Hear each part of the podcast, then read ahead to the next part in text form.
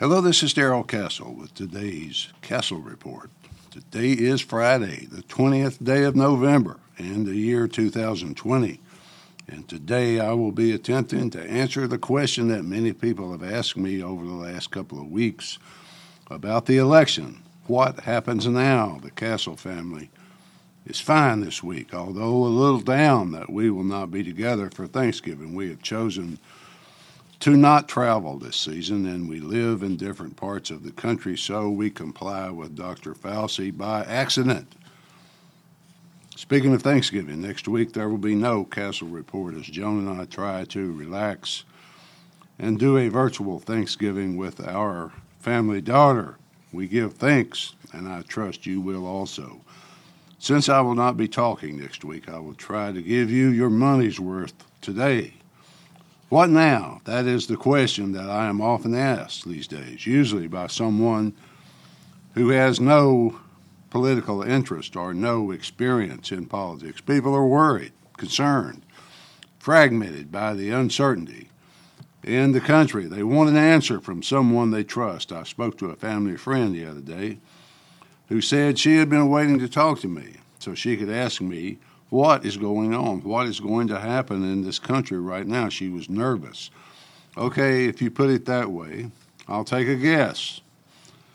I give them the only correct answer there is to the question. I don't know. I don't know for sure what is going to happen. But I can make what I believe to be an educated guess. First, let's start by listing some things that I believe will not happen. I'm going to assume that Joe Biden will be inaugurated in January and the Republicans will maintain their majority in the Senate. They have greatly reduced the Democrat majority in the House, so we go under those assumptions. There will be no redo of the census to increase the numbers of Democrats in Congress. The filibuster will not be ended. There will be no statehood for Washington, D.C. and Puerto Rico. There will be no court packing. Cabinet appointments will have to get through the Senate, so each one will require negotiation. The Paris Accord on climate change will be back and forth, but will have no real teeth. Here in the United States, the stimulus will pass, but with far less than the $3.4 trillion described as only a starting point earlier. Executive orders will be the rule of the day, used to undo Trump's executive orders. The first to go will deal with the trade wars especially against China. And the second will be on immigration, opening the border completely. Now, I will tell you some of the things that I think will happen. Some will happen immediately, some over the course of the Biden Harris term. First, the states and the federal government will rapidly encounter a debt problem that will require the rapid reduction of spending or the rapid rise of taxes or both. Some states are approaching catastrophe right now for example, Connecticut now spends 31% of entire state revenue on debt service. The obvious problem will not deter Biden from forgiving student loans, which will force working people in red state America to fund the education of those in California and New York and other states, those who chose a different path.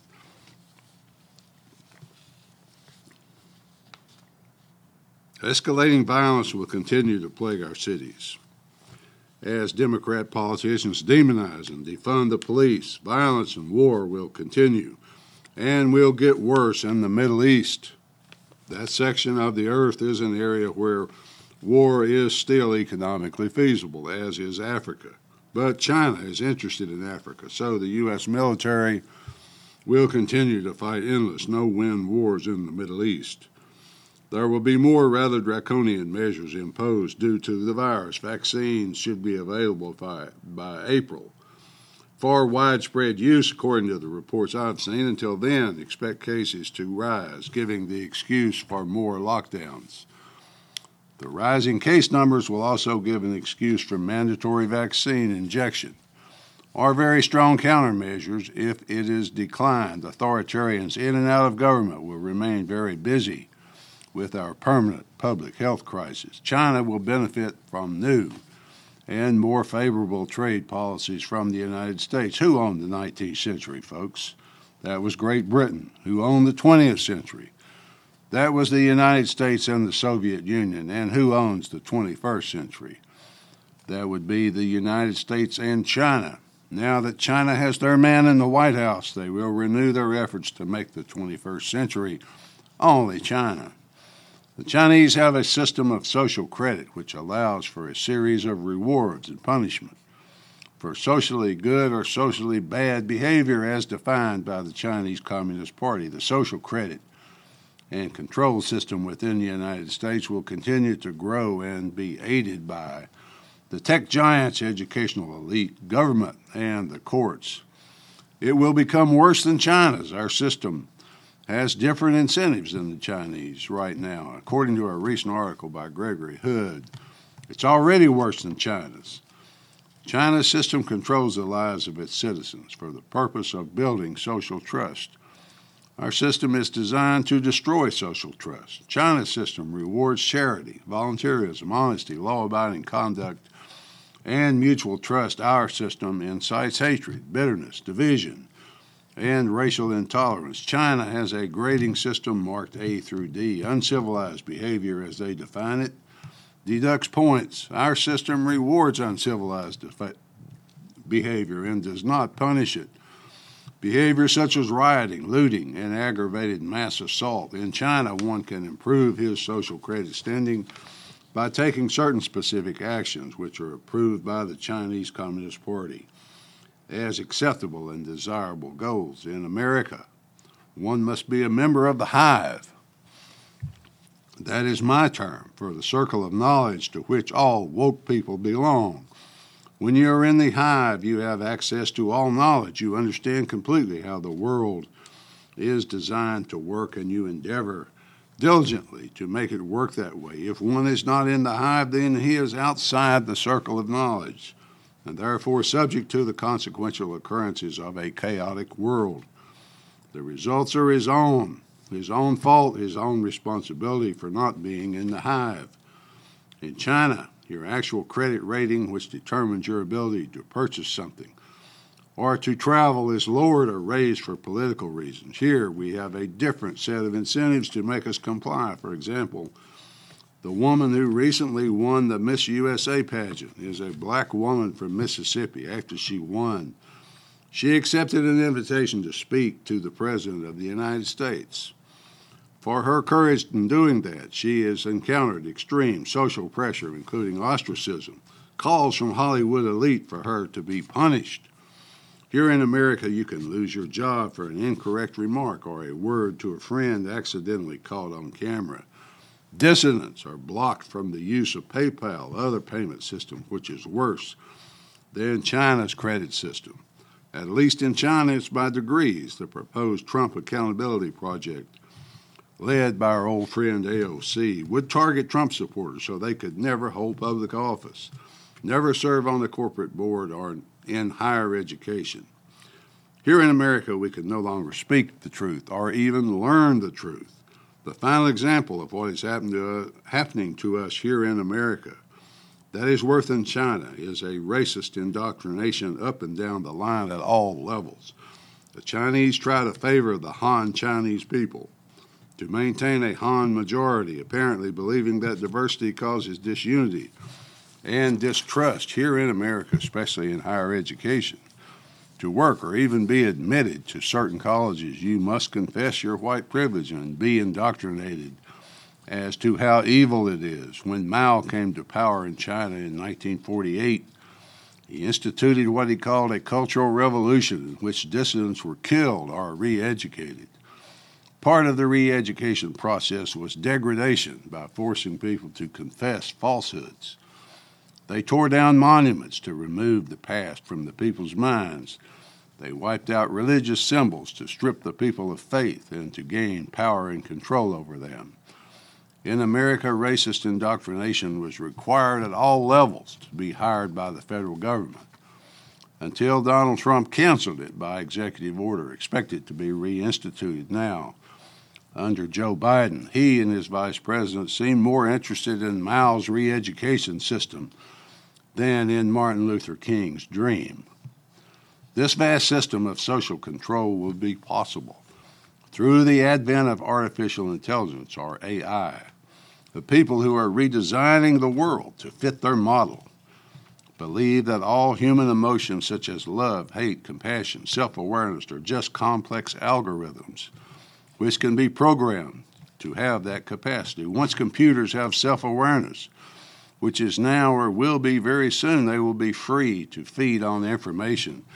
And that feed will allow them to grow until they control all human behavior. Billions of computers around the world connected through AI to control global markets, thereby giving them the power to start wars, institute poverty and disease at will to control the world's population. Although these new machines will have self awareness, they will have no ego. For from ego comes emotions. God, or evolution as they see it, made a critical error in giving humans ego. That error must be corrected by the new gods. The people who control them would literally hold the power of life and death over this planet. Wars, famine, crop failures, recessions, depression, boom times would all be in their control. Population reduction or culling would be easily done as a farmer trims his fruit trees or culls his herd. I could do an entire report on this phenomenon, which is now upon us, but there's no space left in this report. This probably all sounds like science fiction to you, some weird scheme from some weird movie or author. But unfortunately, it's quite real. According to the World Economic Forum, which puts on the Davos conference each year, this is a reachable and desirable goal which is now upon us. Who are these people that want such things? First, the World Economic Forum says, says that of the 10 most powerful people on this earth, four are not connected to any government at all. The other six, the presidents of the United States, China, Russia, the, the UK, France, and Germany, make up six, but the others are the interesting ones. Have you ever wondered why Bill Gates seems to have so much power and authority, although he has never been elected to anything by anybody? These four people have a net worth approaching a half trillion dollars, but their power goes far beyond wealth. Pay attention to some of their lectures or press briefings sometime. You will see that they don't talk through governments, but over them. They act completely independent of government. The partners of the WEF include many of the world's largest companies, besides the four I just mentioned. A book written by the World Economic Forum founder, Klaus Schwab, called The Great Reset. That's the name of his book, The Great Reset. It outlines the whole plan, all that I've mentioned, a lot more. Let me give you a few words from Steve Denning writing about this book in Forbes magazine. Quote, an air of otherworldliness pervades this book. One of the symptoms is its constant references to we, we will, we should, we must. Who are we? I think Schwab and Malleret mean mankind, but in practice it means Davos man a species of high status politician, businessman, or academic about whom Samuel Huntington wrote, These transnationalists have little need for national loyalty. They view national boundaries as obstacles that thankfully are vanishing, and they see national governments as residues from the past, whose only useful function is to facilitate the elite's global operations. End quote. This is all part of what has come to be called globalization. But that term does not go quite far enough. As you have seen, this is what is now coming because Joe Biden is one of them, or is used by them, or owned by them. Donald Trump was not one of them.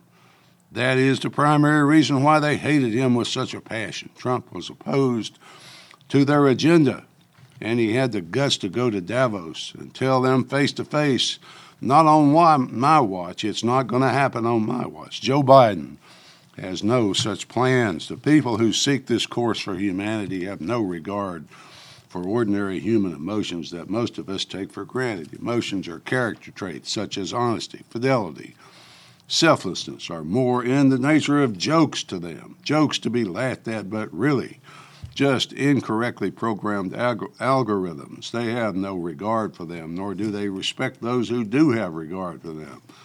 They will do anything including lying, cheating, falsifying records, stealing elections, and stealing your children to achieve their goals. The people of this once free republic voted for this. Now it's coming upon them all the indoctrination in our education system, all the pressure to never say a word in opposition, all the pontificating lies about white privilege and racial justice are just so much propaganda for the masses. The world is being set up for this. Only one in opposition who had the power has been removed. Finally, folks, the most fundamental right of self governing people has been stolen from us. We need to prove that in order to preserve our republic. May God make it so. It is a nightmare, all right. It's a nightmare, but it looks to be in our future as humanity is brought under the control of the hive, or now at least. Pray for deliverance. And if Joe Biden is inaugurated, pray for his health over the next four years because the alternative is much worse. At least that's the way I see it. Until December 2nd, folks, this is Darrell Castle. Thanks for listening.